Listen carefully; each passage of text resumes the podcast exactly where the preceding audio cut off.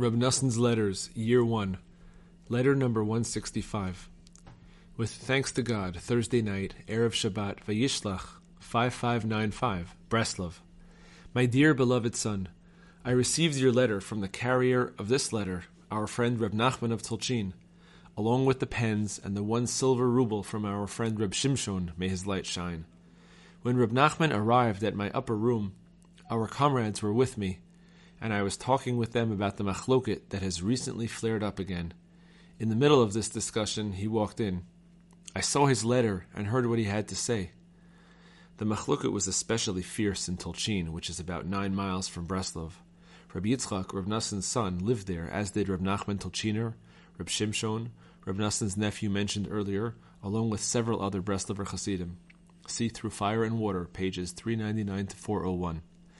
It may have been appropriate to burst out crying over such pain and suffering, but instead, marshaling my strength, I overcame it and kept myself happy.